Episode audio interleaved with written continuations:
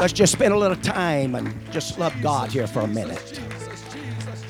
Let's let's let's let it really sink down into our spirit and into our minds and hearts of who's what's available to us here this morning and who's available. Amen. At our fingertips. Amen. At our voice, the power and the kingdom that can be activated and released even upon this service here this morning into our hearts and our lives. Oh Lord, we love you today. We worship you today. We know, God, that there's not any other kingdom amen, that's greater than your kingdom. No, no power of darkness or wickedness, no power of lust and sin that can stop the powers of your love and the powers of your presence in our midst here this morning. We honor you today. We magnify and exalt you this morning. You're the author, you're the waymaker, you're the door, you're the exit, God, of all things that would hinder us and keep us from worshiping. God, help us here this morning. Our countenance, God, we represent represent your presence. Our worship, God, would represent our faith and hope in you this morning to baptize this place, to anoint this house, God, to anoint the Sunday school teachers, anoint, God, this service with your holy and divine presence, speaking unto us and through us. We give you all the glory. We acknowledge you in all of our ways. This is a reason we're here this morning, Lord.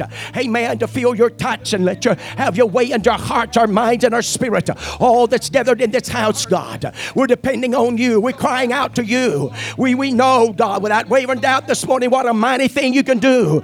Amen. Against cancer. Amen. Against sin. Against the powers of the enemy of our soul. Lord, we honor you and worship you with everything it is within us. The unction of the Holy Ghost, the power of God, the blood of Christ. Lord, as we call on it, believing and trusting in you today to do mighty and wonderful things in this house, in the hearts and the souls that have gathered here this morning.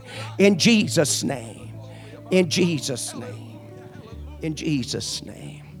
We serve an awesome God today, and I'm going to just take just a moment, if you don't mind. And Brother Randy, I'm going to use you if you don't mind. I didn't ask you, amen, but God just gave it to me, so God's bigger than both of us. Brother Randy came up, and he'd mentioned this during the week, a phone call, how that cancer seems to have attacked his family and uh, many members of his family and he's coming in and praying. And as we was praying with him, I felt this in the Holy Ghost. Uh, amen. That how God's working through Brother Randy and Sister Debbie. He's given an avenue and an example for his family to follow if they're willing to hear it and willing to believe it. Because cancer is no big deal to God to heal.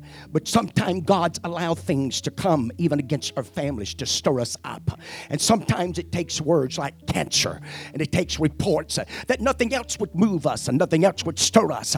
But yet watch God, amen, as He blesses uh, Sister Debbie and working, amen, through this process uh, to leave an example of what really happens. Because none of the medical fields would have worked if it had not been prayer and calling on the one called Jesus Christ. Amen. Believing and trusting because it's the hand of God God and the presence of God. That's who we're representing upon this earth.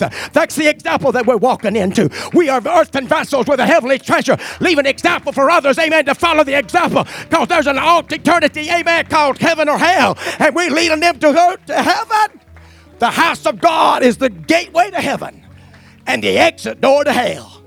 And without a house of God, I'm telling you, you won't exit hell and you won't make heaven.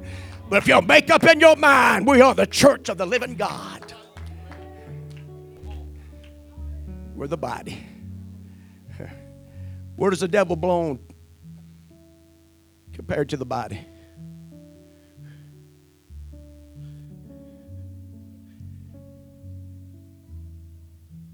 It doesn't belong in my heart. It doesn't belong in my mind. It doesn't belong in my spirit. It doesn't belong in my face. I know I focus on this good bit, based on the last few years. Countenance. I take you back to the first judgment, first encounter the greatest pastor it ever was, and that was God trying to pastor Cain.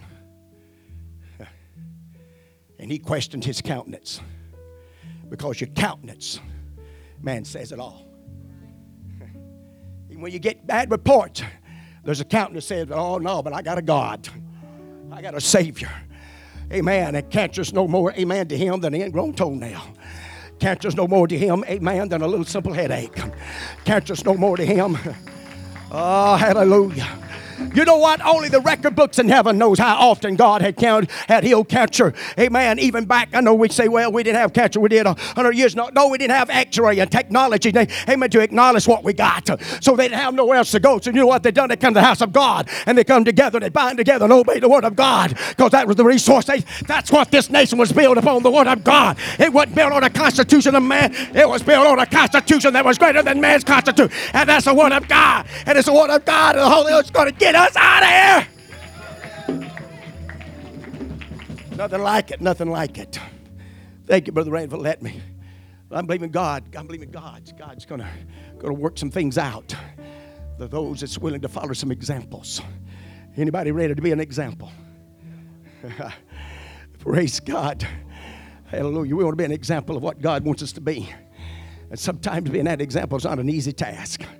But with God's help and walking in God's will, amen. You know what? We'll find a strength you can't find it no other place. So that's what it's all about being a witness of Jesus Christ and His love and compassion and mercy. God bless you. Love you this morning. Good to see you. You can be seated. Yes, yes, hold up.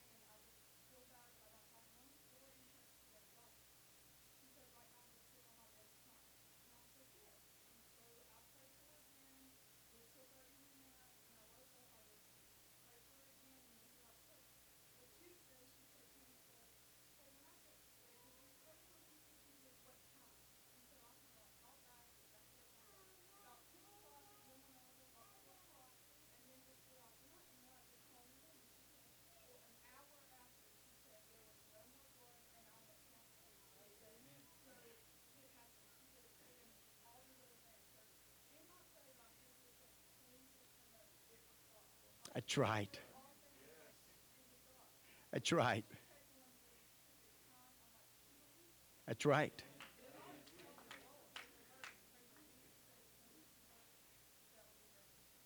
Amen. Let's give that unto the Lord this morning. What a report.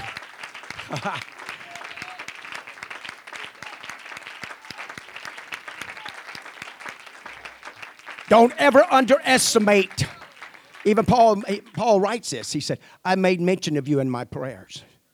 Now, I don't think God wants us to live a life of just, you know, mention a few things and go on.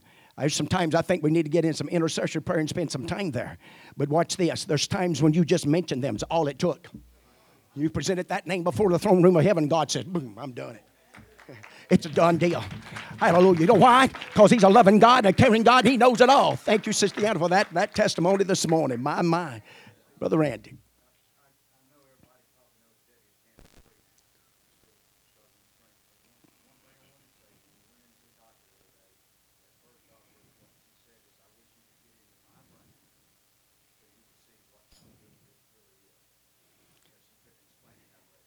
That's right. Amen. What a testimony. Praise God.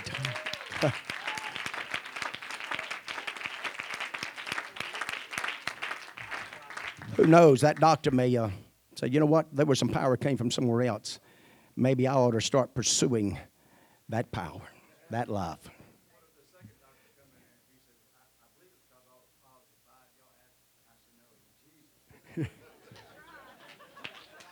We just know the name of that positive vibe. His name is Jesus. Amen. It's through the ups and the power of the Holy Ghost. By the stripes he's laid on his back. We still believe in the supernatural. We're not looking for an excuse. We're not looking for thumbs on the x ray. We're looking for God to show up and do what he can do.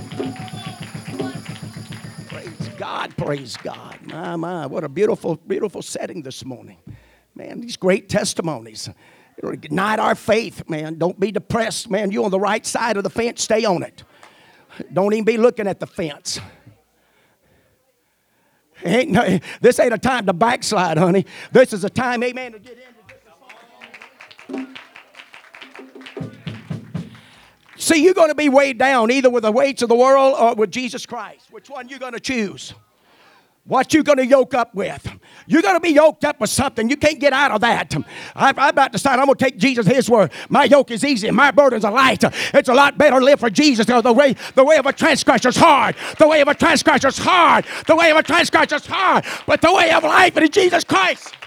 Woo! Mm. We got the best thing there is that's ever happened on the earth. Hallelujah. I said we got the best thing that's ever happened on the earth. We got something to write and put it this joy unspeakable and full of glory. It's joy unspeakable and full of glory. We ain't got something to be depressed about and down and second guessing. No, it's working. It's still working. Praise God. Praise God. Lord bless you this morning. Appreciate you. What a touch of God. Got a great lesson, don't we? Got a powerful lesson, really this connection that's taking place. Amen. We want to, we want to do what God wants us to here this morning. Appreciate our classes. Amen. It's good to see our guests. But Chris, good to see you. God bless you. Good to see you this morning. It's good to see others. House of God with us today. Dylan, it's good to see you. Going to be praying for that grandmother. Not looking good for her. Well, it gets cancer, but you know what? We're praying for a miracle. Miracle in her life. Man, amen.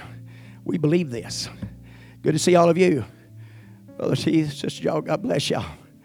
Y'all made it home. Amen. They've had a week of it. Praise God, running and doing. And man, I tell you what, it's been great though.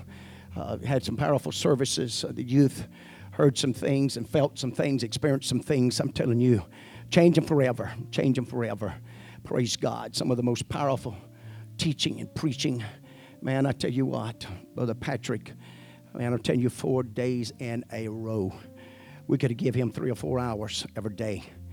Amen. I'm telling you, he really, he really ministered to the youth.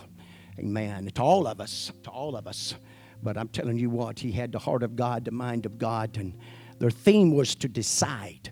And he used that theme and he taught on it every single day in such a beautiful and powerful way. Amen. And uh, my understanding, they didn't get the first day recorded, but but uh, supposedly got the last three. So hopefully, when they get it out, we can purchase this and pass it around. It be, I'm telling you, it will be worth hearing. Amen. What this great man of God, amen, taught those youth. And then all the nights were marvelous and great, and all the speakers man, they just they just outdone themselves, and we appreciate that so much. Glad to be a part of it. But it's good to be home. Amen. It's good to be back. Amen. You're just here and excited, amen, to see what God's going to do for us. Amen. Even here on this Sunday morning. Praise God. We're going to have service tonight. Got a little surprise for you. Brother Rouse called me yesterday coming in. He wants to come be with us tonight.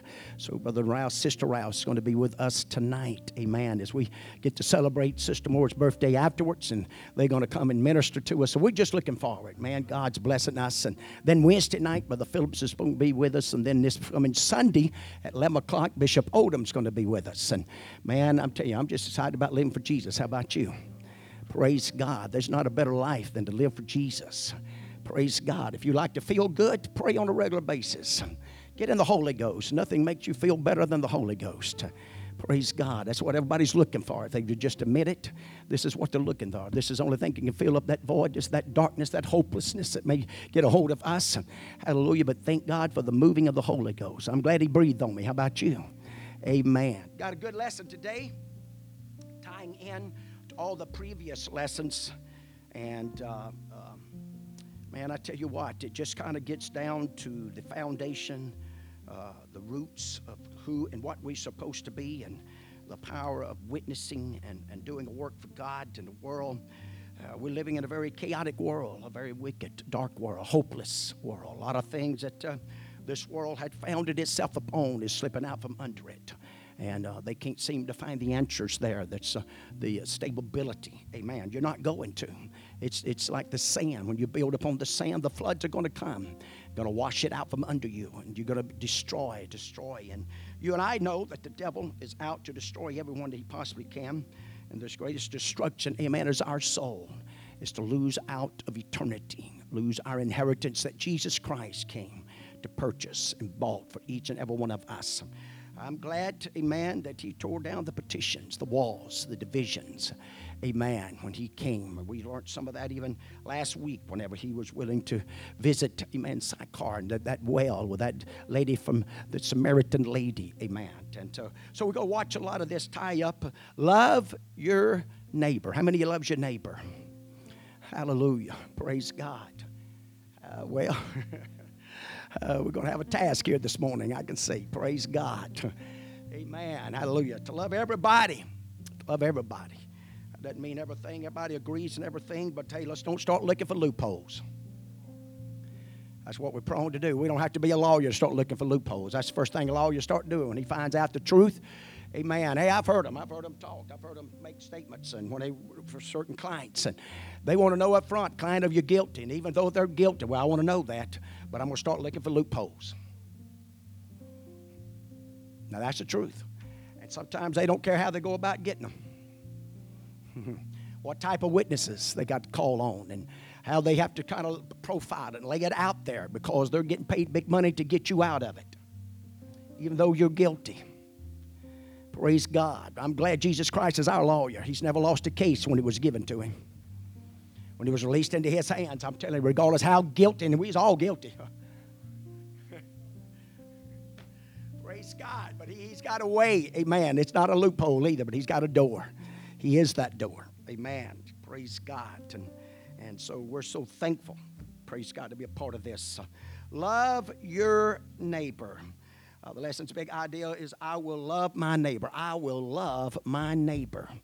Sometimes you got to purpose that in your heart and your mind and spirit. And we're going to see in the lesson who is our neighbor.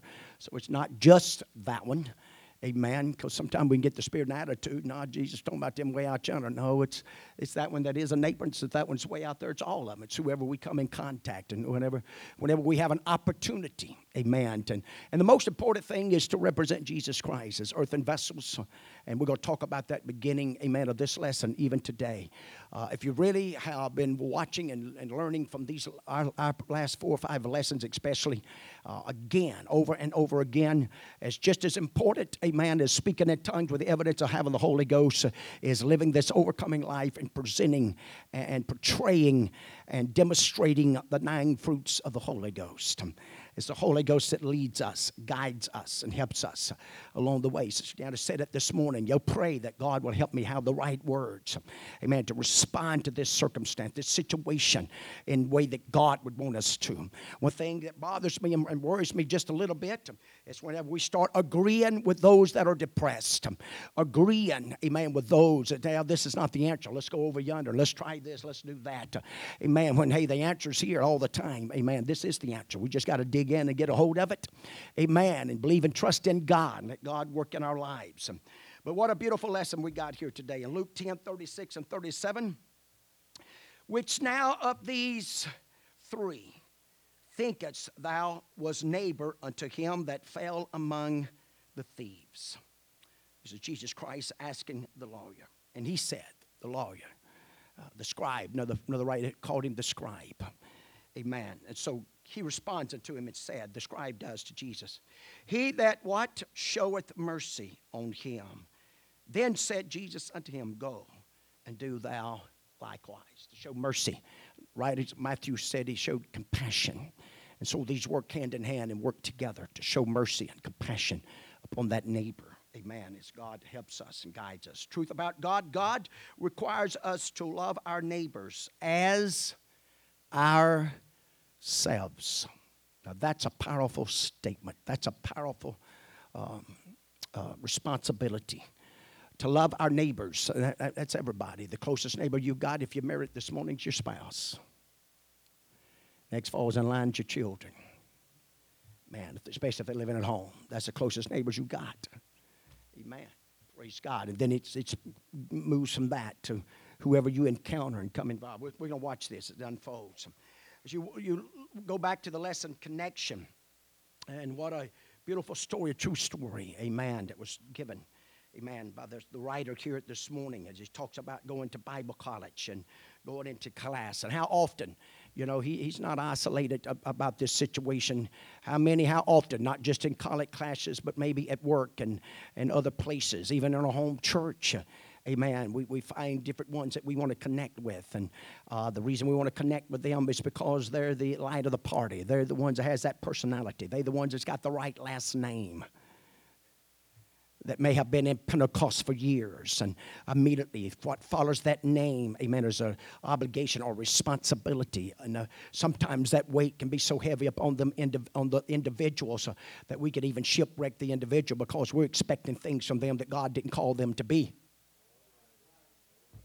But we want them to perform because grandpa done it and daddy done it and Mama done it, Grandma done it, and don't get don't take us wrong. Some of that happens, and some of that takes place.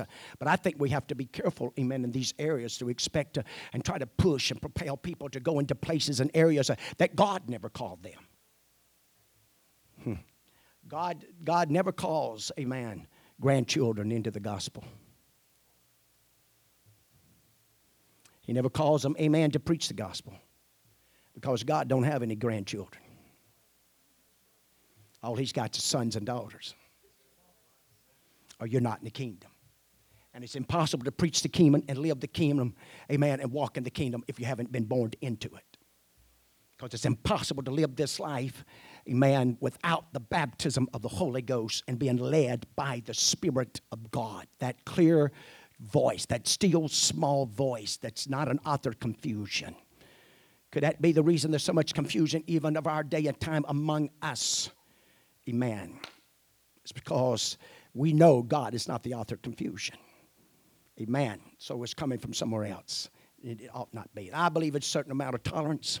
I do, I do. But I believe there are places, amen, you finally get to the place that you cross the line. Amen. You go beyond that. And then, then there's the, the fruits of that. But anyway, here we go. Neighbors, neighbors. We love our neighbors. Amen. And so he talks about how that there was a gentleman that was in their class.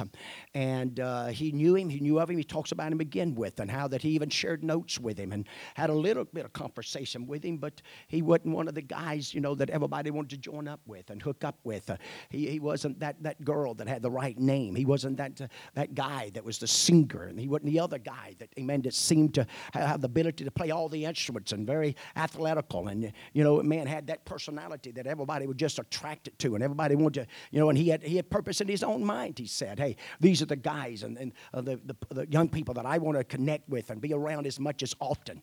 Amen. So I can be a part of this and called up, called up in this. Amen. But if you, if you watch the theme of our lessons, the last, last several lessons, it's those that's overlooked, but God never overlooks any. He sees. Amen. Amen. It's the untouchable. It's those that nobody won't touch them. We're not careful, even men of faith will walk by that one that's in the wheelchair. Don't pray for that one. She's got a headache, but then, you know, it won't be too obvious what happens. Real challenge. And, and I believe it is a challenge. Amen. I pray this morning, God help us, both internal and external. They work hand in hand, they work together. If you listen to the phenomenal world, amen, they want to put it all on the inside and no fruits on the outside. No changing. That's the reason they can act like they do on Sunday and go to work and cuss you out on Monday. And still claim to be saved Wednesday night prayer meeting without any repentance to you or to God. Well, we're not interested. I'm not interested in that. I want to be a Christian. I want to be, I want to be what God wants. I want us to be. Amen. So I want to love my neighbors. I want to, I want to love the unlovable. Because thank God God loved the unlovable. That included me. He loved me while I was yet a sinner. Unrighteous, ungodly, headed in the wrong direction, but he loved me. And then I think how often he's loved me since then.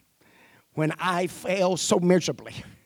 But it was that love that he had, as that father had for that prodigal son to make his way back. And, and so, even here, as we, we watch this unfold, and you, you know the story how, amen, this young boy became, you know, within himself, you know, he, he becomes so depressed that he locked himself in his room. He locked himself in that room for months, month or two, surviving off of just chips and what he had and old food that was in the refrigerator. Finally, to the point that even the professors was texting him and trying to get a hold of him. Finally, one of the professors uh, comes to that place and he goes and knocks on his door. None of the students had ever texted him, had called him, made no contact with him. It's a dangerous thing. Now, hear me, listen to me just a minute. Whenever you start trying to isolate yourself, you allow pitfalls and the attack of enemy, the fiery darts, regardless of who and where they come from. One of the, the, worst things you and I can do is start isolating ourselves. Now, if you isolate yourself, put yourself back for a little while to pray and, and spend time with God, that's one thing. But when that isolation's doing it, I want to separate myself from the church. I want to separate myself from family. I want to separate myself from anybody, amen, that, that knows about this gospel and truth and things of that nature. But I'll find me a cave. We watch it, even the man of God, amen man, after a letter was written by, by Jezebel, he isolated himself. He even got away from his own servant and made his servant stay. And he went further, amen, and crawled up in a cave. And it was God, God, God's voice that got a hold of him and the move of God. And he wasn't in the renting of the rocks and the fire, but no, it was in that still small voice. How often we can redeem ourselves if we just listen to that still small voice sometime.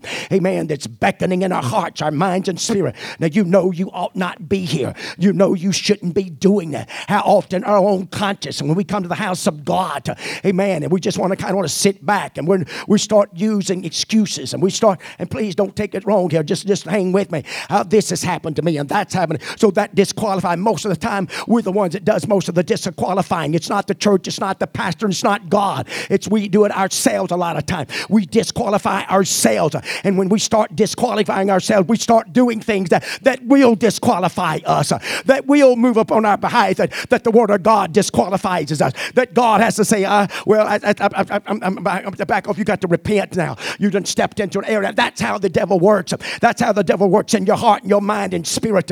Amen. To try to get you into a place and try to get you into an era. But thank God that we got people, hallelujah, sensitive of the Holy Ghost and conscious to the Spirit of God and saying, you know what, I'm going to knock on their doors. And Jesus Christ gave us the prime example of the shepherd that was willing to leave the 99 and go and search that one, amen, that had failed to the wayside, that had, wandered off or blundered off or whatever. And I know if we're not careful, we'll be like that lawyer, we'll be like that scribe. Immediately we'll start putting up, well, well, they ought not have done this and they ought not done that. Thank God for his love. His love. Now, I'm going to I'm I'm to tell you something that's really, it's been in my mind, heart, and spirit, especially in the last month or two because uh, none of us in here has got enough money, enough resources that we can, we can change our world. But we can point to one that can. And there's the key, and that's the difference. When the world tries to demand from us things that we don't have, watch this God don't even demand things from you that you don't have. Watch this. You watch this lesson. He even talks about that neighbor as opportunity allows itself. Because you and I can't witness to every neighbor in this community. I'm talking about single handed. You don't have enough power, you don't have enough resources, or enough time. Hmm. But with God helping us, we can witness to those that God leads us to guides us and helps us. And even Paul goes as far, including Apollos, which I think was probably the two most educated apostles and disciples of their day. They would be the Nathaniel Wilsons of our day, the Bishop Larry Booker and Bishop Floyd Odom. Okay? Hmm. But he even goes as far in saying, hey, one plant, one waters. Then he goes as far as saying, We're nothing. God is the one that gives the increase. So God takes our little and he can make much out of it. And that's the real key. You watch this lesson because I don't want to use that as a loophole of saying, well, I don't have. Use what you got. Praise God. How many's ever, well, I'm, I'm, I'm, I'm, I'm jumping on both sides of the fence real quick here this morning, ain't I? Uh, how many's ever said, Well, you go to so and so, they got this and they got that and they do that and there. And the whole time, God sent them to you. and you want to give everybody else's money away. you want to loan everybody else's car. I put it plain to us this morning. Yeah. Yeah, they got three, three or four five bedrooms somebody's using. Yeah, go there, they'll put you up. Well, I heard I hit a stump right there. That's okay. That's okay. But the, the real key is God, you help us. That, that uh, again, being led by that. So I'm going to focus on that for just a minute here. And, and you know how that after they hear the story, the, the dean comes in one early morning. He tells them they got one that's departing from them, that has had to, had to leave the class because he had become so depressed and isolated. Man. And now it smote his heart, and he realized what had happened. And, and he knew, he said, he had, he had realized that, you know what? He hadn't even been in class for several weeks now, and I didn't even realize it, that he wasn't there. One that he had shared notes with. One I took it to be sitting pretty close, possibly even in the back with him. And so sometimes it's, it's easier than you think to overlook someone and watch this and to be overlooked. Can i can i put a little green? You're out here the youth's back yonder. Okay parents you got to help us you got to you got to start embedding into their minds and hearts and spirit that this is right and this is pleasing to God, and don't you box up God. The size of your youth doesn't really matter in one sense. You, the one, by God's anointing and God's touching, can make a way where there seems to be no way. Oh, we like the numbers, and it helps. I watched them this whole week. I watched them at almost 300 of them as they would make their way to that front. Now, not all of them, but 90%. But how many of that percentage is going to go home and still have that same drive and passion to continue on when it's just one or two or three? But the love of God and under the unction of the Holy Ghost. And man, they drove this home to him in the ministering and preaching to him the, one of the, the key speaker at night, the last three nights. This is a life he's talking about. He said, I'm not a son of a preacher. He said, in fact, all my family. Now, he had some kinfolks. He had a grandfather that put in a lot of time with him that was there the last night. Wes Jackson, if any of you know, a man's a distant cousin. As far as he, he told us, he said, the only preacher in his whole family. But he talked about a dad that was strung out even to this day on drugs, brothers strung out. But you know what he done? He got him a prayer closet. He built a fellowship and a relationship with God. And he purposed in his own heart, mind, and spirit that we can do. So I need your help when they start coming to you with stuff that's negative.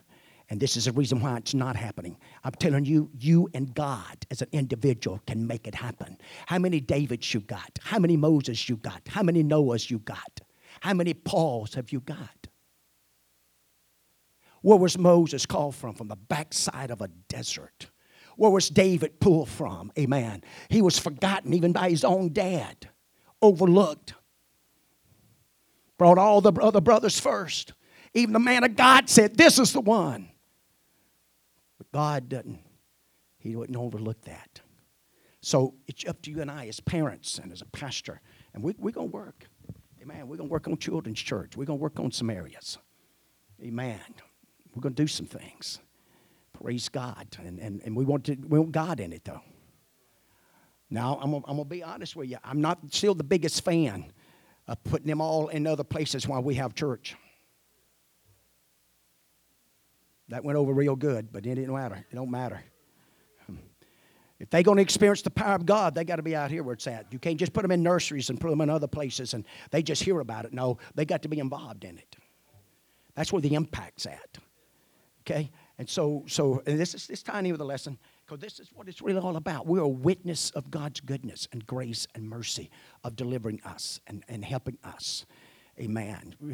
Uh, what's, what's probably one of the, and I don't, I'm not even asking for a response here, but uh, what's probably one of the biggest things that we all struggle with, I don't care who you are, when you go to witness to somebody, when you go to help somebody, when you even try to help a neighbor, whoever, uh, one of the biggest flags, if you're not careful in the spirit that'll get a hold of us, I don't want to be rejected. And the very first thing we'll start doing, well, they probably won't don't want us to, and they, I don't want to bother them. And I don't know how many of you've called me. I don't want to bother you. Well, you're not bothering me calling me. I don't know where you got that idea, except from yourself and the devil, because the devil and your flesh don't want you to call. I just hit another stump, didn't I? I'm going to cut that tree down. I'm going to pluck that stump up. That's what I'm here for.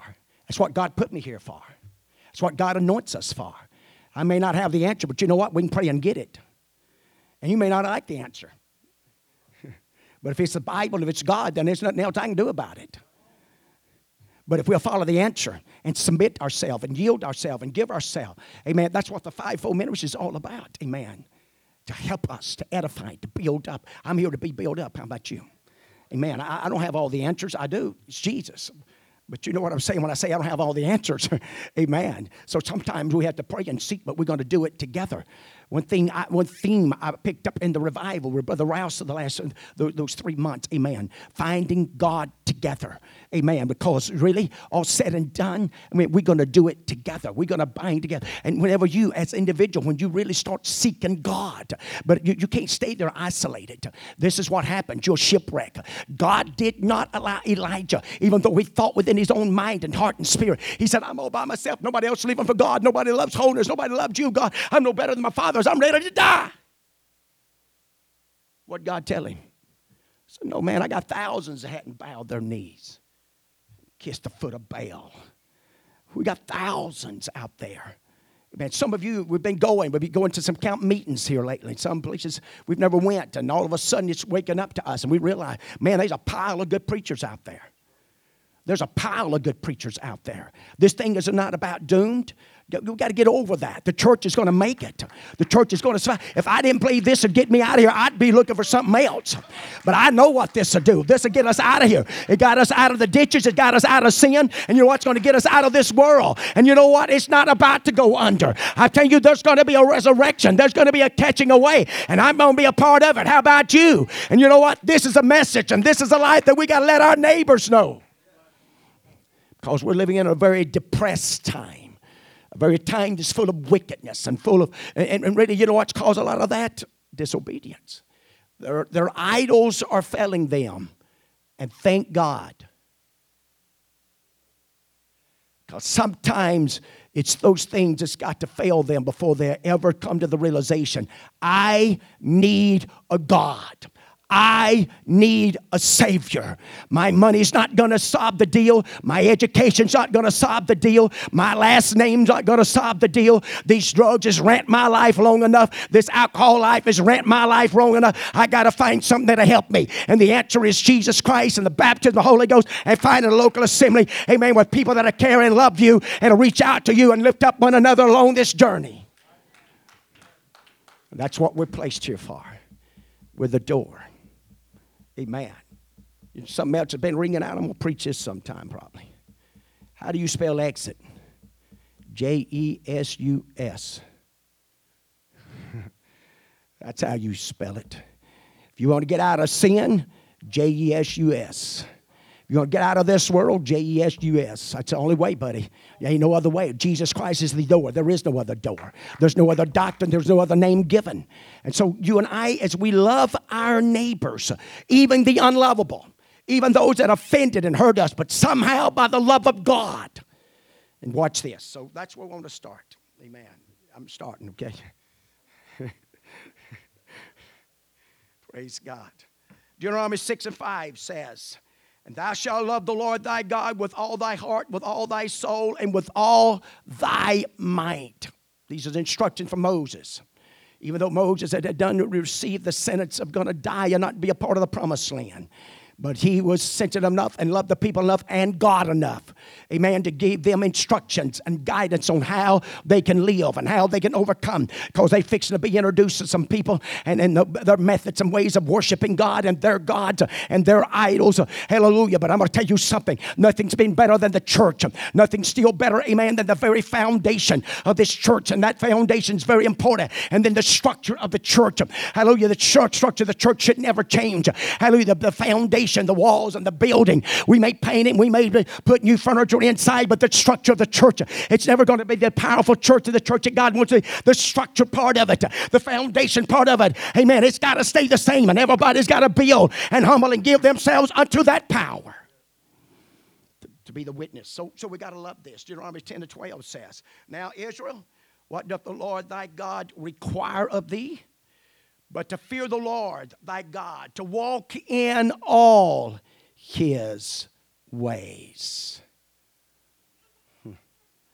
And to love him and to serve the Lord thy God with all thy heart and with all thy soul. To love him to fall in love with Him, to, to be able to display, to be able to manifest this love. There's a love that's got to get a hold of us. You and I've got to experience. How many of you believe that God loves you?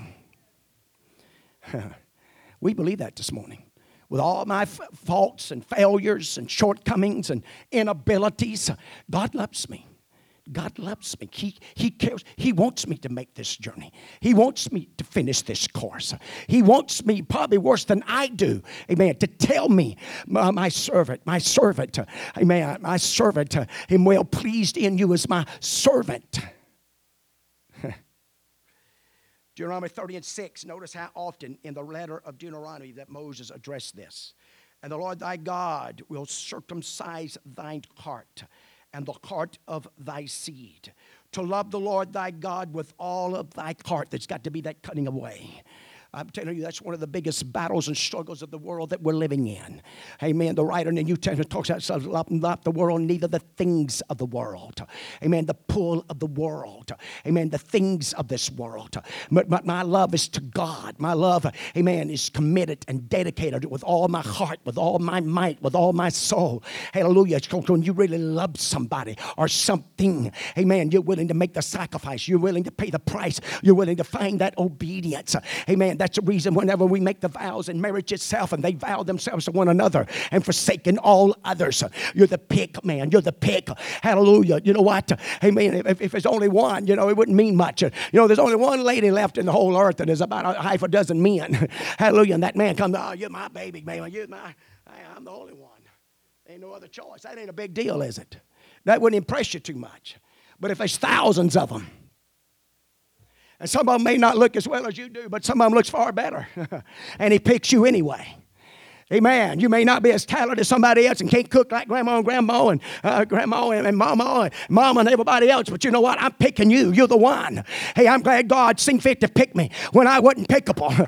Amen. When I didn't impress, but He seen something. You know what? The real key is the love of God. The love of God. The love of God. That's what's got to saturate us. That's what's got to baptize us. That's what you and I got to keep fresh every day in our life because it's by the power of this love that elevates us and, and propels us, amen, to love others when they're unlovable. It's what's got to help us. And so we want to make sure that we anchor this down first.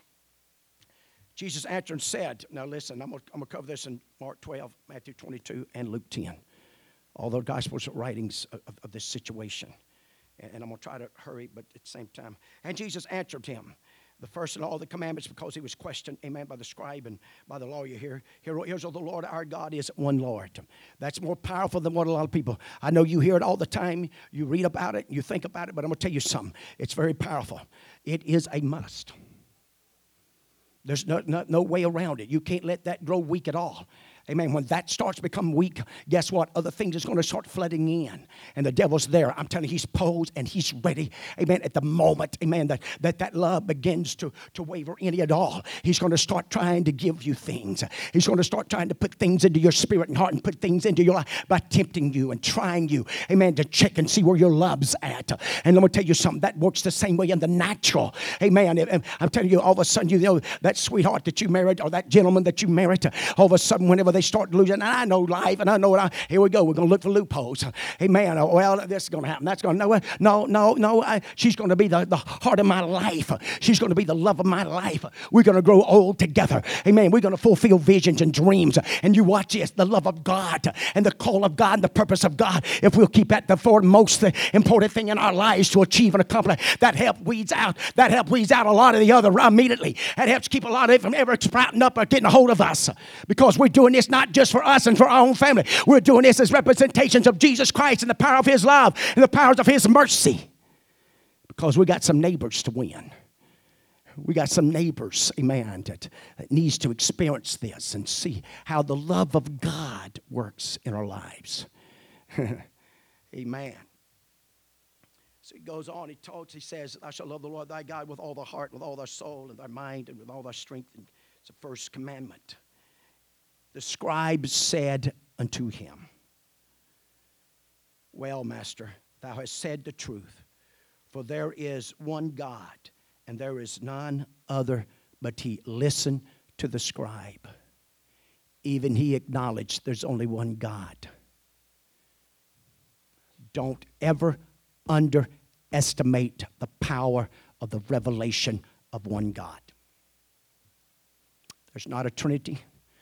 There's not a half a dozen ways to go to heaven. I've heard all that.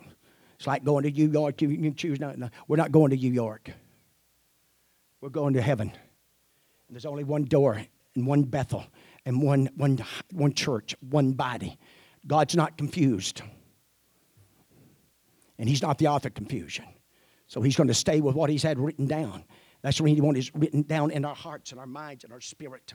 Amen. And so we realize, amen, what needs to unfold, what needs to take place is the love of God. Hebrews 10 to 16 says, I will put my laws into their hearts and into their minds will I write them. Jeremiah 31, 33, and 34 has prophesied about this hundred years before, talking about the covenant, the contract, amen, with the house of Israel, that I will put my laws into their inward parts and write them into their hearts, and, and I'll be their God, and they shall be my people. So why is all this so important? Because you and I can't love our neighbor without this love first.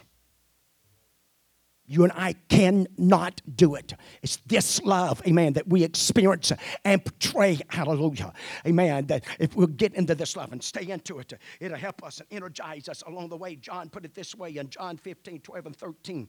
And this is my commandment that he love one another as I have loved you.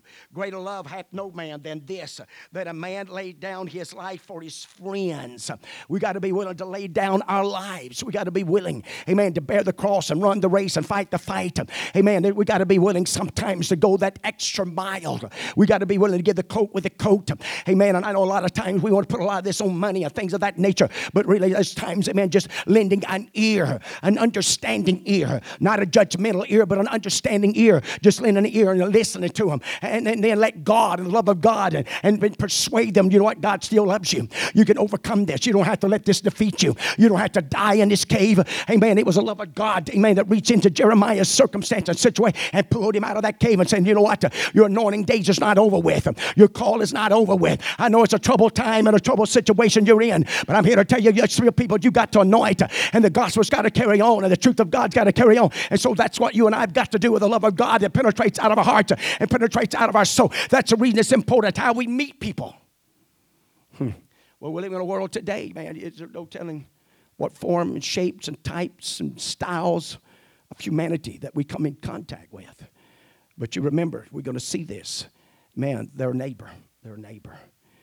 And could it be a lot of those are just looking for attention? They're looking for something. They're searching. And they, maybe they've, they've chosen bad, bad avenues and roads, and, and God sent them our way. All of a sudden, amen, a little bump in the road, a little nudge to get them back, back in the right road, back in the right direction amen, to cry out, to know that, hey, there is a God that loves you. There's a God that's reaching for you. There's a God that cares about where you're at and what you're battling with and struggling with. Amen. And He wants to work on your behalf and help you along this journey. So when you go to Matthew, the 19th chapter, and I'm going to have to bypass the time, but I'm going to back up one thing. Now, well, let me, let me see. Watch this. And behold, one came and said unto him, Good master, what good thing shall I do that I may have eternal life? That's what everybody's looking for. I want to do one good thing, get it over with, be done with it, and do what I want to do. And if you listen to some of them out there, they've taught them that. Once saved, always saved. But that's not Bible. That's error. That's doctrine. It's an error. You can't follow the spirit of error and sin and you can't serve two masters. Can't serve two loves. Huh. Well, I'll be a little blunt. How many of you wives going to share your husband with two or three others? How many of you husbands going to share your wife with two or three others? And you pay all the bills. you buy that new car she wants every year. You make sure she got a nice home with all the furnitures and the maid to keep it clean so she have time to do what she wants to do. Boy, I'm, I'm, I'm all over the place here now. Hmm, praise God. but love, love True love would cause me to be committed, cause me to dedicate myself, cause me to reach a place and draw some lines. Hallelujah. That I'm not passing that line. Hallelujah. I'm not going in that area. I'm not giving time to that. And no, because I'm committed to the love of God because He was committed to me and He went all the way. When it come even to stuff given me, amen, He was willing to pray. He prayed in the fashion of form. Why? Because He loved me. He saw me way down the road. Amen. That somebody was going to respond to the message of the gospel and to the message of the cross and the power of it. Amen. It could pull me out. This is the love.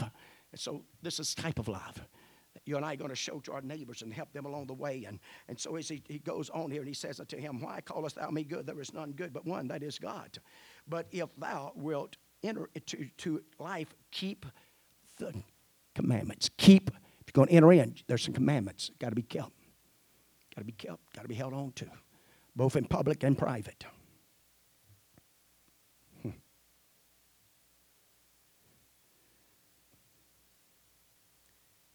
He saith again, talking about the scribe, which Jesus said, What's this? Do no murders, commit no adultery, thou shalt not steal, thou shalt not bear false witness, honor thy father and mother, thou shalt love thy neighbor as thyself.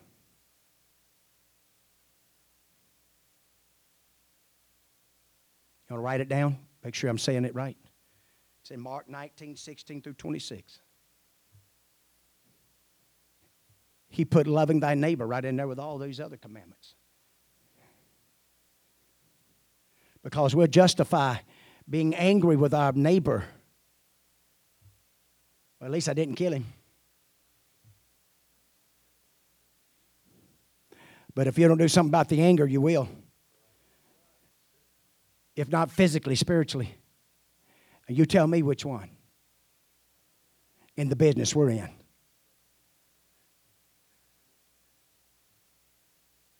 So we're beginning to catch on to something. So the young man, watch this. The young man saith unto him, All these have I kept from my youth up. What lack I yet? I wonder why he asked that. I wonder why. I've kept all these. Huh. He says, if I be perfect, perfect a lot of time means complete. If I be perfect, complete, go and sell that that I has and give to the poor, and thou shalt have treasure in heaven, and come and follow me. But the young man heard that saying. He went away sorrowful. And he said, huh, because he had great possessions.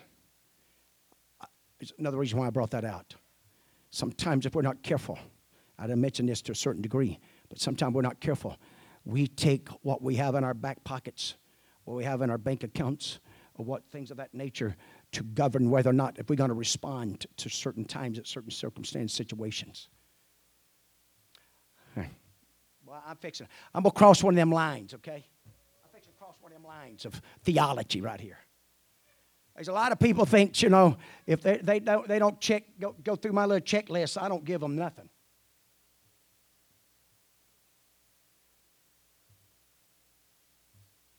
You know? Sometimes we need to show the love of God when people don't even deserve it. That's the true love of God. They didn't match up with my little checklist. I know everybody's thinking about money. But it's not always money. Sometimes just being kind. Just time of loving them and, you know. And I know our world's changed and you can't just pick up everybody and you can't do this. And you, I understand that to a certain degree. But again, now watch this. That's reason it's so important to be led by the Holy Ghost. Because when the Holy Ghost tells you to do it, I don't care what they look like. I don't care how they're dressed. I don't care the color of their skin. I don't care what gender they are. When the Holy Ghost says it's do it, you just do it. And God take care of everything else. You just make sure you hear the Holy Ghost. Make sure it's about God and His kingdom and not us. That is a key. Watch this. All the calls of God is not for self elevation and self glorification. All the calls of God, if you go to Paul's writings in Corinth and he talks about the body, he talks about the ministration, it's to edify the body. God never gave his church those gifts and operations of the Spirit to destroy the body. Okay, I'm to cross that line, another line for you this morning. Praise God, I'm stepping across them anyway, so I'm out there. Neither he use them to judge the church. That's what the preacher, the pulpit, and the Word of God's for. I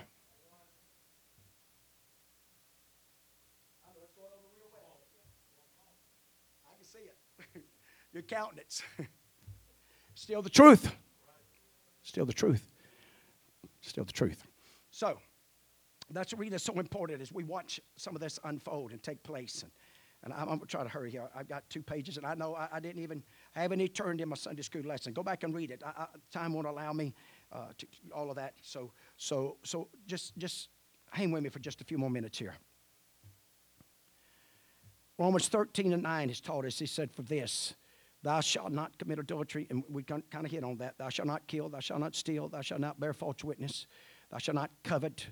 And if there be any other commandments, it is briefly comprehended in this saying. Watch this. Any other commandments, especially deals, but after that first one, which love the Lord thy God with all the heart, soul, mind, and strength, we got that one. Now watch the second one. Again, Paul's writings into the Romans as he addressed these things. And there's a strong possibility they held these in high priority. While they treated their brothers, but watch this. But as you keep these and love thy neighbor, he writes about it, talks about it. He says, It is briefly comprehended in this saying, namely, Thou shalt love the, thy neighbor as thyself. Love worketh no ill to his neighbor. Look up word ill does not harm.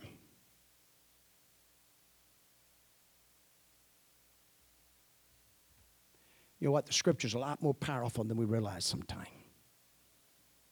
It really, it really, it really crosses a T a lot of time and dots some I's for us. If we'll listen to it. No ill toward my neighbor. Why is that so important? Paul goes on, he writes a little later, he talks about, say, be angry and sin not. Okay, why am, I, why am I talking like this? Back up to Leviticus 19 and 18. Write that scripture down. I want you to go and read it for yourself. Make sure I'm not, I'm not, I'm not giving you a bunch of bull here. How many remember a few weeks ago about the 19 year old, and then uh, what, the last week or two, I come up here and told you why that 19 year old done that? It was out of revenge. They say all the other they want to.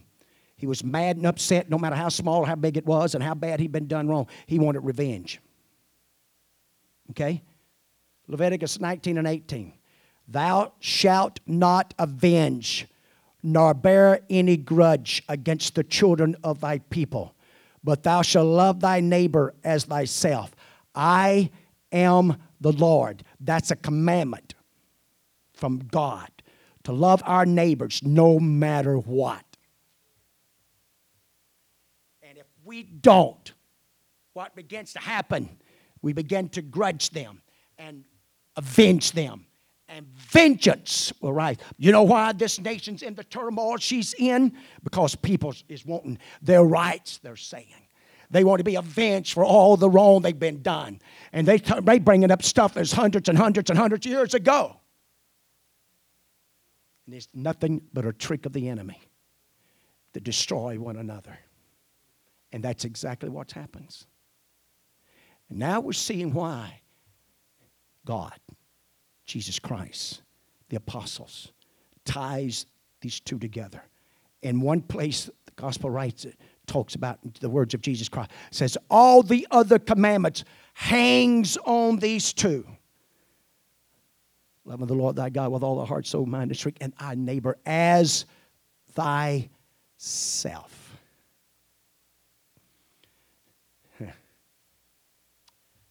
Praise God. Some of you thinking, Brother Moore, don't you ever go to another youth camp. Nah. Praise God. no, this, this is here, folks. This is here. We're, we're talking about loving the untouchable. We're talking about loving the overlooked. We're talking about reaching people that nobody ever thought about. But God did. But how He operates through us. We're the ones knock on that neighbor's door. We're the ones that can help, assist. Galatians 5. Now, again, Paul's writings, what's this? For brethren, ye have been called unto liberty, only use not liberty for occasion to the flesh, but but by love serve one another. By love serve one another. Now he's narrowing it down. He's bringing it to the brothers. And and loving one another. For the law is fulfilled in one word, even in this, thou shalt love thy neighbor as thyself. So if I'm to love my, love my neighbors, and uh, man, I know time's leading me up here, but uh, I'd love to go to James for just a few minutes, but, but I won't. But, but James called it the royal law, and just in case you want to go there, James 5, 2 and 8 told, calls it the royal law. And then we could go to where uh, James and John in Matthew 10. Amen. And we see here uh, again after the dispute of where they was going to be and all this jesus responds unto it to amen uh, in that response in, in, in, his writings here when you go to mark 10 and i won't have time to cover that so i'm, I'm just drop it in and you can write it down and talk about it and read about it and study it out for yourself uh, again, you go back to Galatians, the next chapter, the sixth chapter. Paul's writing to us. He said, Be not weary in well doing, for in due seasons you shall reap if you faint not. Amen. We have therefore opportunity. Let us do good unto all men not just the ones that we want to pick, not the ones that's just been good to us, but let's do good. Why? Don't go weary in well doing. Uh, that's that's um, you know we're living in a world that's not as easy said, or, or, it's easy said, but not easily done. Amen. Because it seems like a lot of goodness a lot of times just gets trampled under your feet and misused and abused. But God help us not to grow weary in well doing. Why? Because if we just won't grow weary and faint at it, there's going to be a time, amen, that there's going to be gathering in. Amen. And you know what this? He says, as we have there therefore opportunity, let us do good unto all men, especially unto them who are the household of faith. Let's do what we can to uplift one another, encourage one another. And I I'm not talking about, I'm not, I'm not the big fan, and you probably already know that. I'm not the biggest guy to flattering. I'm sorry. And I'm sorry if I've got a flaw there, you pray about it, and God help me, I flatter y'all to death. if I'd help, okay? Praise God.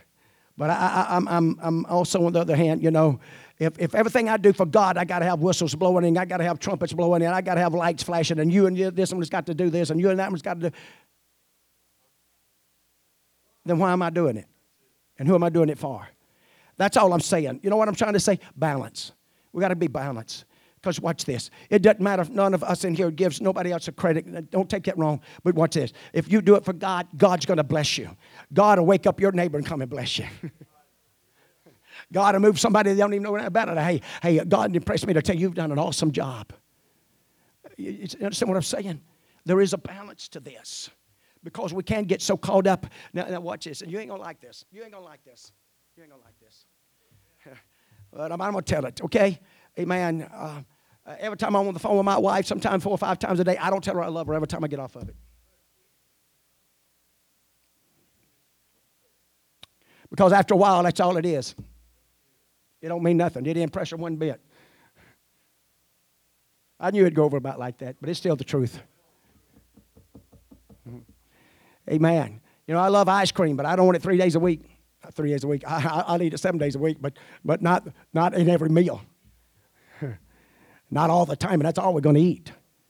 Again, balance, balance, balance. I mean, I mean, I mean, it's just there's got to be some balance in that. Uh, okay, you know, I, I, mean, just because I don't tell her I love her every time I get off the phone with her, she's not going to file a divorce. I mean, I can tell her every time I get off the phone, I love you, baby, and they come home and slap her.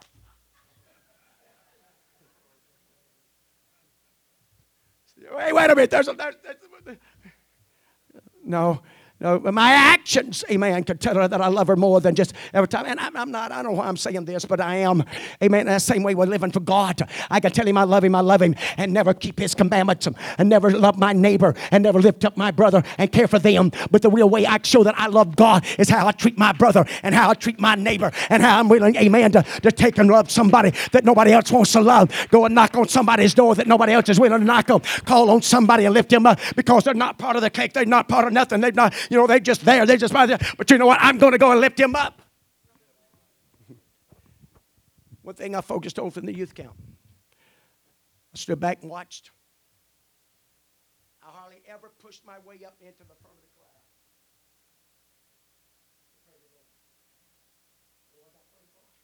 Those sitting back here that look like dirt.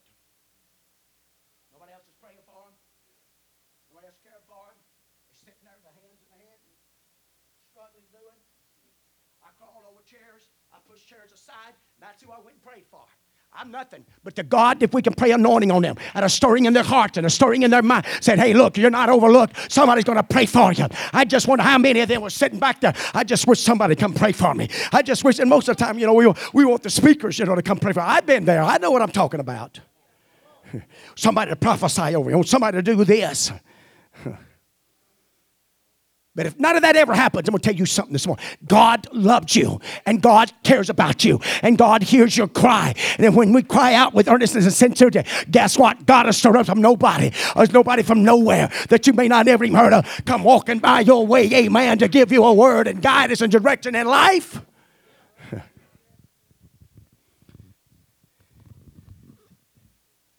Come on, Jesus, He taught us. He said, even to the Pharisees and Sadducees. It's not no big deal for you to love your own. The big deal is love them that they don't talk like you talk. They don't agree with you with everything you want to do.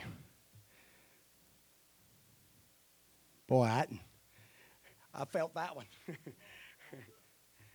they don't see everything like you see it. In fact, you know, they kind of like a thorn in the flesh. They don't hardly ever like your ideas. Oh, yeah. I'm butting some spirits here. Hallelujah. But it's still the truth. okay, I'm gonna, you got to love me. I'm your neighbor right now. You got to love me.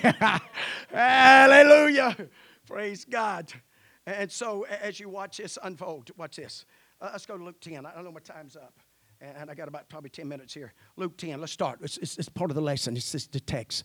Let's, let's look at it real quick and just watch how this unfolds and how it plays out and, and where you and I fall into this and where even the Lord fell into this. So, behold, a certain lawyer stood up. Now, remember, that particular chapter and in Matthew 22, there's a time, amen, a particular day, uh, you could say in Jesus' time, where they was testing him, trying him, trying to ensnare him, trying to find a place that they could accuse him. Amen. And so they was attacking. In fact, if you go back and look at this, that certain lawyer was a Pharisee. But watch this. Amen. He had just quietened, Jesus Christ had just quietened the Sadducees. They couldn't ask him no more questions. He had quietened them down, he shut them down. And now here, some, some Pharisees got together and some lawyers got together. Now they're going to approach him. Said, Ah, oh, you bunch of Sadducees, you couldn't do nothing with him. In fact, buddy, he got y'all straight on about that resurrection stuff, didn't he? If you know anything about the Bible, you know I'm right. Because the Sadducees didn't believe in resurrection, they didn't believe in angels, and that's what they just discussed. And Jesus said, Shut them down. But now here comes the Pharisees, and comes this certain lawyer. You got to understand something. To be a scribe or to be a lawyer, amen, you knew, you knew the writings of the Torah. You knew the writings of Moses. You knew them. You could quote them. You knew them inside out. to be a part of that, that group.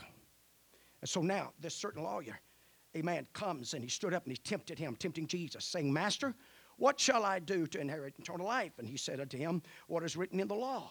How readest thou? So that's the reason Jesus could approach him with those two questions. How does thou readest the law? Because you read it.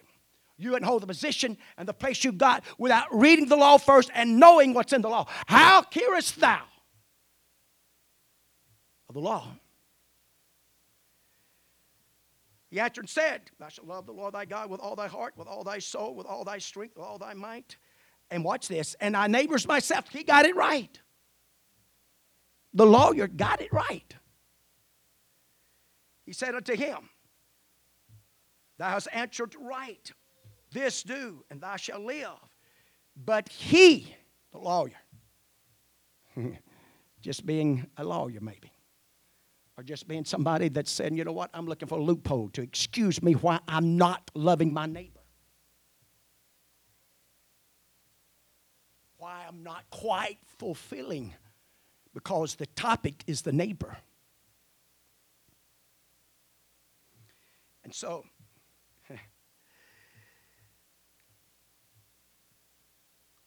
but he willing to justify himself said unto Jesus, and who is my neighbor, by the way? Because us Pharisees don't have no dealings with the Samaritans. They wouldn't even consider them as a neighbor. And so, if we're not careful, we could sometimes build fence and walls and places and that's some of them untouchables. That's some of them that we just overlook. That's some of them has got such a bad reputation that nobody come to the well when they're there. And so now the writer of our lesson's bringing us to loving our neighbors. And now the lawyer's questioning Jesus just who is my neighbor?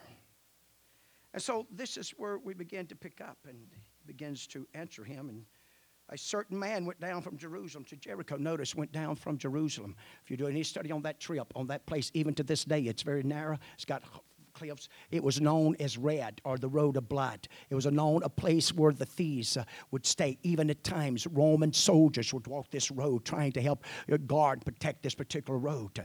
And so easily, amen, we could have, even at this moment, said he got what he deserved because he knew better than go down that road, especially by himself. It'd be about like some of us saying, huh, one of you ladies, all right, one of us men, far as that go, going to Mobile with all the shootings they have, and you go down there at 9 or 10 or 11 o'clock and go to one of them isolated places, and, you know, you get, get messed up. You call mom or daddy, or call whoever, and they can just say, well, you got what you deserve. You had no business being down there at that time. You better go down there. And that's true. But it doesn't stop the love of God. There's one thing my children can always, has always known. And, I, and I, I'm, I'm, I'm instructing my, my grandchildren. I don't know how the parents are going to like it, but I don't care what kind of trouble you get in, you can call me. I don't care how bad it is. I don't care where you at what jail you thrown into, you call. I'm coming. I'm coming. I don't know what I could do. I don't know how much I can do. Now, I'm not going to be the type of guy that's going to walk in there and think everybody just shove it under the rug and excuse it. No, we're going to pay the penalty. We'll face the judge and we'll whatever. Now that went over. That didn't go over too good, but I, I, I I'm not coming, amen, to let them just you know get be excused. And, no, that's not the reason. But I will come to make sure that the judgment system is right. And, the punishment they attain to the best of my ability. What resources have I had to sell my house to make sure? I didn't say to get them out. They're guilty, they're guilty. Come on, I got God to back this up, folks. Even with Moses, when Moses stepped in and Tony blotted out, he said, But the guilty's going to have to steal. Okay? What's that got to do? Well, just hang with me. So as he goes through and he's, he's, he's dealing with this and he talks about that and, and he says, Say, whenever he went among thieves, because he's on this road to Jericho, which is a downward spiral, and fell among thieves and was stripped of his raiment, wounded, and departed, leaving him. How dead was he? Half dead. He's got a 50% chance of overcoming this. You're going to need somebody to help him. Need somebody to come to us. And you know the story, you know how it went on, and how that he said, by chance, um, there came therefore down a certain priest that way. And when he saw him, he passed on the other side. Now, notice what he does. He uses the priests and the Levites. These are the two spiritual leaders of that day and time. If two individuals and setting or representing a people should have went over to help this gentleman, this was the two. If you wanted to be saved, if you wanted to be brought out, this is a guy's. I'm sure that went over real well with the law you being a Pharisee. Knowing the law, knowing the priesthood, knowing the Levites, knowing who they were and what they stood for. Okay? I know I'm going a little slow, but just, just hang with me. Likewise, the Levite. Now, the priest didn't even bother to go over. I mean, he just seen something out of his, his real review over there, saying, hmm, that looks like somebody in trouble, buddy. And he, he just scooted over a little closer to this side of the road and kept going. Now, the Levite done a little better. When he saw him, he at least went over and looked at him. So, my goodness, man, you're bleeding. You're in a, you're in a foul shape. Boy, I hope somebody come help you. When's the last time you run into somebody that you knew good and well was spiritually messed up? And all of a sudden, something smote at your heart. You're saying, you know what? I'm going to I'm going to do my best to witness to them. I'm going to do my best to pray for them. And God, if you'll give me an opportunity, I'm going to help them somehow, some way. That's a real key, folks. Spiritually sensitive to God. He's called upon us as witnesses of His love, of His power, of His ability to change their lives. But you know what? One of the biggest problems that you and I probably face is being rejected being rejected. I, I liked it. The, um, Brother Wells, Brother Wells, he does he does good with the youth, and you know they have a banquet night Thursday nights, and it's a pizza night, and everybody's supposed to get a date, and. Uh, man, about Tuesday night, he starts on it. Well, Wednesday night, he had him. He said, Hey, man, y'all don't have a date. He said, Man, look here. He said, You just keep knocking. He said, You go up to this and, hey, you don't, just go to the next one. Just then go to the next one. Just don't give up. Said if you got to stand at the door at the pizza night, they're coming in. You got a date, you got a date, you got a date. It's all paid in advance. so it's, it's good. I mean, it ain't like you have to put out a lot of money. Praise God. And so, same way, desiring to love your neighbors because we're finding out that our neighbors huh, are both near and far. And you just never know it could be a total stranger that you're going to get one visitation, one opportunity. But yet you can be the one like Paul talks about. You've just done a little planting, or maybe just a little watering. And God will give the increase because He knows the journey of all of us. And how many different people He has used to impact lives to help that individual. So as you watch this unfold, he tells and he goes and we know. Now watch what he does. What does he use? But a certain Samaritan. A Samaritan. the one that this lawyer would have never even spoke to. The one that the lawyer would have never had no business with is the one that Jesus uses to come. And you know the story. And so the Good Samaritan is like Jesus. He came. He came of the Father to save us, to pour in healing, to pour in love, to pay a price. And so, this Good Samaritan, he may not have had a lot. There's no need to be in a hurry. It's flooding outside. You can't leave anyway. You'll get wet. So just hang with me a few minutes. So you watch this. So now Jesus is that example in you and I. You know, we could come up with all kind of excuses that we don't have this, we don't. The Samaritan didn't do any of that. He makes his way over, and immediately he takes what he's got the oil, the wine. Watch it. Luke is the one that writes about that as the physician because almost every household had oil and wine as types of medicine in the household, from the poorest to the richest. They had that. So all it takes for you and I is to be is to have the Holy Ghost. And maybe all we can quote is Acts 2:38, but that's enough. That's a start. That's a beginning. And so sure enough, he pours in what he's got. now the other two guys are apparently too busy. And probably the Samaritan was the only one that was really headed somewhere to accomplish something. But he was willing to put the brakes on and take out time now and pour in. God always got time for each one of us. God's always got time to hear your prayers. When it's sincere and honest from the depths of your heart and your soul for a changed life and for a God answer, He's always got time. He'll never miss it.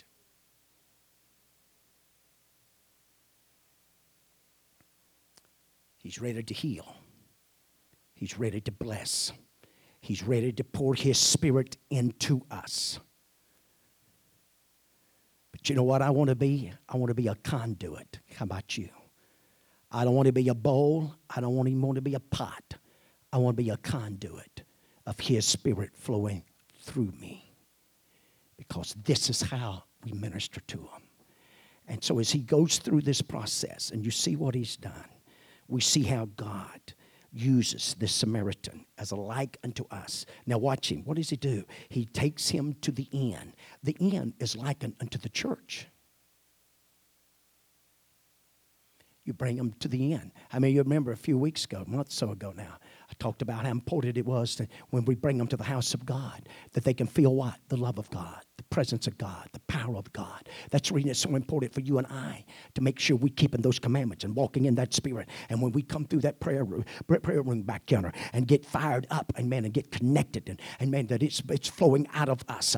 And when we walk in this place, the gifts of the Spirit, the operation of God, the power of God, amen, we shouldn't, the house of God shouldn't be just, just to us. Amen. This is a place that I'm always going to be the one that's it's in need, and I'm always the one that's going to need a touch, and I'm always, and I, I've not reached a place of gratitude graduating that. I don't have to put no effort into it. You don't graduate, amen, from this. I don't care how old you are or how young you are. Amen. It's never too early and it's never too late, amen, to get involved. And why? Because this is the house of God. This is the end. This is a place that we're going to come because this is a place where they can recover. This is a place where it takes, uh, and you know, even hospitals have special rooms. Amen. You don't hardly ever see where they take them, take them out of surgeries. Now, you got outpatients and they've changed a lot of it from way back. But amen. But if it's a major surgery, if it's a life and death situation, amen, you know what? They always, they don't take them straight back to the room. They take them to a place they call a recovery room. And there's limitations to that recovery room. But you know what? There's places, there's things in that recovery room. They got their own nurse, and that nurse is watching them, amen, 24 hours a day. If that's what it's going to take, they're watching all the monitors. They watching because they know just one little episode, uh, uh, uh, one little whatever, they can lose that patient. They can lose that, especially after a few minutes or a few hours after surgery.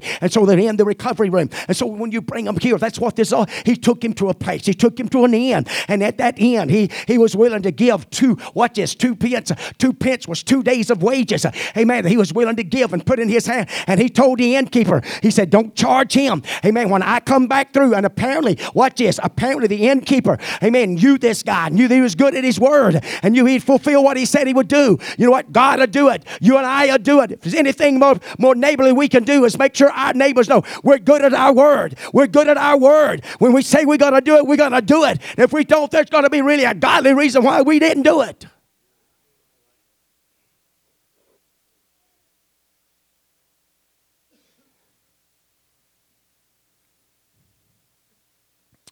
We can stand. I know my time's up, way up.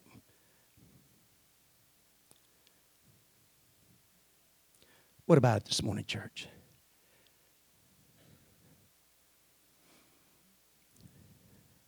I mean, you remember when they started the neighborhood watch?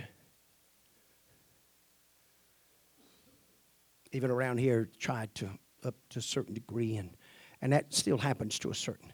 How many of you watch for your neighbor?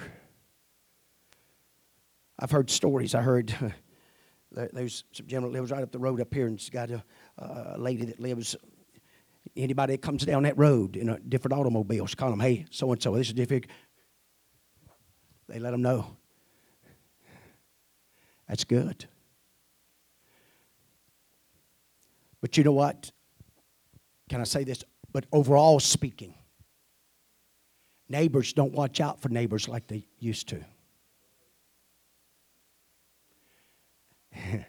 In fact, some neighbors will help the neighbors take what their neighbors has got. So, you know what we done? We went with technology. And I'm for it. I'm not against it, so don't take that wrong. So we got, we put up cameras to watch our place. I've had some come in that store and tell me I had to put up cameras to, I'm going to catch my neighbor when they come in.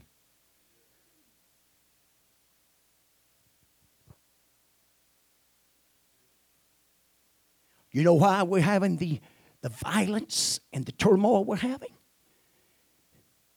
Vengeance. If you really read and understand the lesson today, you'll understand the problems we got. How many loves their neighbor? I'm talking about in general. I'm talking about in the nation of this country.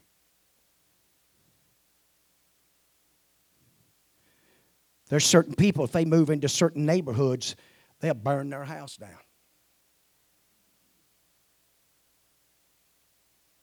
That went over good, didn't it? It's the truth. That's the world we're living. You got certain neighborhoods, if you and I drove down it, down it, down it, you and I would be what? We'd be lucky if we come out of there. We got groups now, if you don't wear a certain hat in a certain way,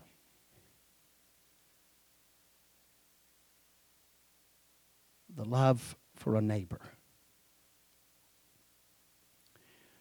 You know what? One thing that made the West successful?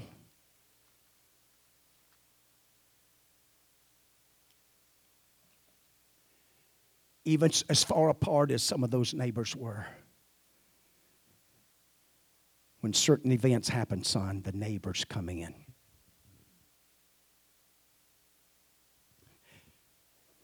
I know you think I'm a little crazy, but watch this. If a fire broke out in the town, it didn't matter who you was. You could have been working in the salons or you could have been the, the pastor of the church. But everybody line up for that bucket of water. Because we got to put the fire out. Because if we don't, and it didn't matter if it was the barn or the church house or the sheriff's office, it didn't make any difference what building was on fire. Everybody got involved. We got to put fire because it'll burn the whole city down. We became neighbors. That happened to this nation just a few years ago. How many remembers 9 11? How many of you remember watching the Republicans and the Democrats getting out on the steps, amen, and singing some good old gospel songs all of a sudden? Because we was attacked from a foreign country. And they wasn't sure just what was going to be the outcome. And they said, you know what, we better get together. We better quit fighting one another and bickering against one another. I can take you all the way to Nehemiah. I can take you to the Old Testament. When the enemy comes in, you're over here building this part of the wall and you're doing your thing. But when the enemy comes over here and the trumpet sound, you drop all that and you come over here because this is where the enemy, and we're going to snuff them out. That's the same way it works in the church. When certain spirits attach the church, you and I have got to be sensitive enough, saying, you know what? I'm going to come to the rescue. We may not see eye to eye to everything, but if we don't deal with this, it's going to destroy both of us. Even the Israelites, in their inheritance, they'd have to join together. Who's going with me to fight against the Amalekites? Who's going to go? They would come together in war.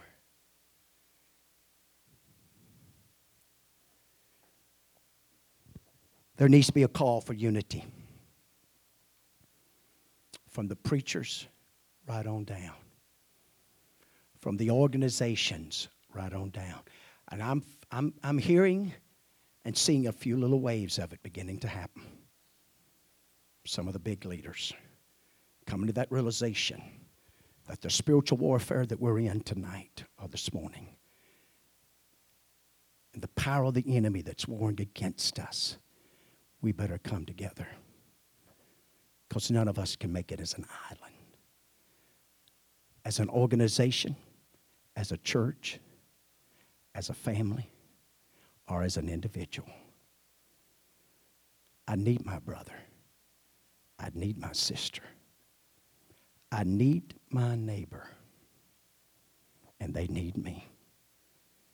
If we can demonstrate that type of love. Tell you what I want us to do. I want us to come up front. We're going to pray and ask God to help us. How many wants to, wants to love the neighbor as the Word of God's taught us here this morning? And then to display that love, to show that love. As we gather here together, unite together, bonding together, amen, that God's help, God's anointing, God's touch, strengthening us we strengthen one another. We help pull. I mean, remember the message I preached? It's been years and years and years ago about up in the lakes, amen, where the new guy moved in and he goes out there. He didn't like all those trees planted in his backyard. And, and you know, and he goes out and starts cutting them down. He cuts down you know, all of them, just leaves a few. And then all of a sudden, here comes them northerners. Amen. And the next day, he gets up and goes out there, and all the rest of them just about are blown down. And so he calls up a guy that's, you know, expert on all this, and he tells him, he said, Man, you got to understand, when you cut all them, and after a period of time, that root system, them roots died, he said, all them trees, their root system went down to that ground, and they twined together, hooked up together. And that's the only reason they could survive those northerners, those winds. It was like hurricanes hitting them. Said, but now that you cut, so what's that? We better be careful not to cut our neighbor down, because that may be the neighbor we need just down the road to hook up to, that'll close up the gap, that'll stand huh? that stand in the gap, that'll make up the head. We can have some differences, but you know what? We should never let them differences rob us of the love of God and the love for our neighbor. And they ought to be, we ought to be, come on, Paul talks about it. Don't take your brother to the law. Don't take him to court, not to this world. Why? We're not wise enough and smart enough to have enough of love of God in us, amen, to work it out among us. That's what he's talking about. He said, man, y'all gonna judge, y'all gonna judge angels one day. I'm telling you. It's got the answers. The answers are here for everybody. So we're going to pray and ask God to help us right here, right here in this local assembly. Love our neighbors, love one another. Amen. The way this book has. And you know what that'll do? First of all, the first thing he's going to do, he's going to put a bridle and a watchman. Because I don't want to be a destroyer. I want to be a helper. I want to be a helper. I want to be a lifter. Amen. Be what God wants to be. Do you help me pray that this morning? God, we love you this morning and appreciate you. We thank you for the word of God, the word that we have heard in this house this morning. God, I thank you for every family and every individual that's in this house this morning. I pray the love of God, the love of Christ um, will penetrate every heart and soul and mind. You help us. You help us, God, to display that with our actions and deeds and conduct. Standing strong in the love of God, standing strong in the powers of your compassion, showing that compassion and standing for truth. And this truth, God, will lead us and guide us and direct us. Amen. To make us stronger, God, to impact our community, to impact those that are around us that's lost and undone, that's looking, God, looking for the way of truth, looking for the pathway, looking for the door. You help us, God, to be a witness unto them. You help us to be a testimony of your love, God, by demonstrating that love unto them, doing what we can with what resources and talents and ability that you placed inside each and every one of these vessels here today. This church, God, would walk in your glory. This church would walk in your love. This church would be more determined than it's ever been, God, to cling to one another, to love one another, to lift up one another. Amen. To let the love of Christ and the love of God, amen, as the word of God's taught us, the love of God be a shed abroad in our hearts by the power of the Holy Ghost. There's no greater love. There's no greater demonstration, God, than we lay down our lives for our brothers and we lay down our lives for our neighbors. This is the love that would penetrate us. This is the love that would portray out of us as we give ourselves unto the Word and to the Holy Ghost and to one another to fight for one another, to believe for one another. Put put a tool in one hand, a weapon in the other. But we wouldn't let our brothers be overcome. We wouldn't let our sisters to be overcome. But we'd be determined with the love of God, doing the work that would please you, doing the work that would honor you, do the work of God and become your workmanship. We become your vineyard. We become your house that you could use, God, in the world, the time that we're living, that's full of chaos, it's full of darkness, it's full of bitterness and vengeance. But we would show them the true path. We'd be an example, God, to lead them unto you, God. It's not us, but unto you, God, that has the answers, that has the resources, and the power and the ability to deliver and set free even in our community. We want to bind up the weapons that's formed against us. We want to bind up the enemy, God, and all of his snares, but loose the powers of heaven, loose the powers of your word, loose the power of your anointing and your spirit and love upon every vessel in this house. Create a hunger in us, create a thirst in us. Stir up, God, that which pleases you, that'll bring your will, that'll bring your purpose and your anointing freshly, God, upon each soul and heart here today. We're going to give you the glory for it. We're going to give you the praise for it this morning. In Jesus' name we pray. Let's put our hands together. Praise God, praise God, praise God. Love you this morning. Appreciate you. It's good to see everybody. Brother Rouse will be with us tonight. Come expecting a great move of God. Any way possible. 5.30 prayer time, 6 o'clock service time. Amen. God bless you. Love and appreciate you.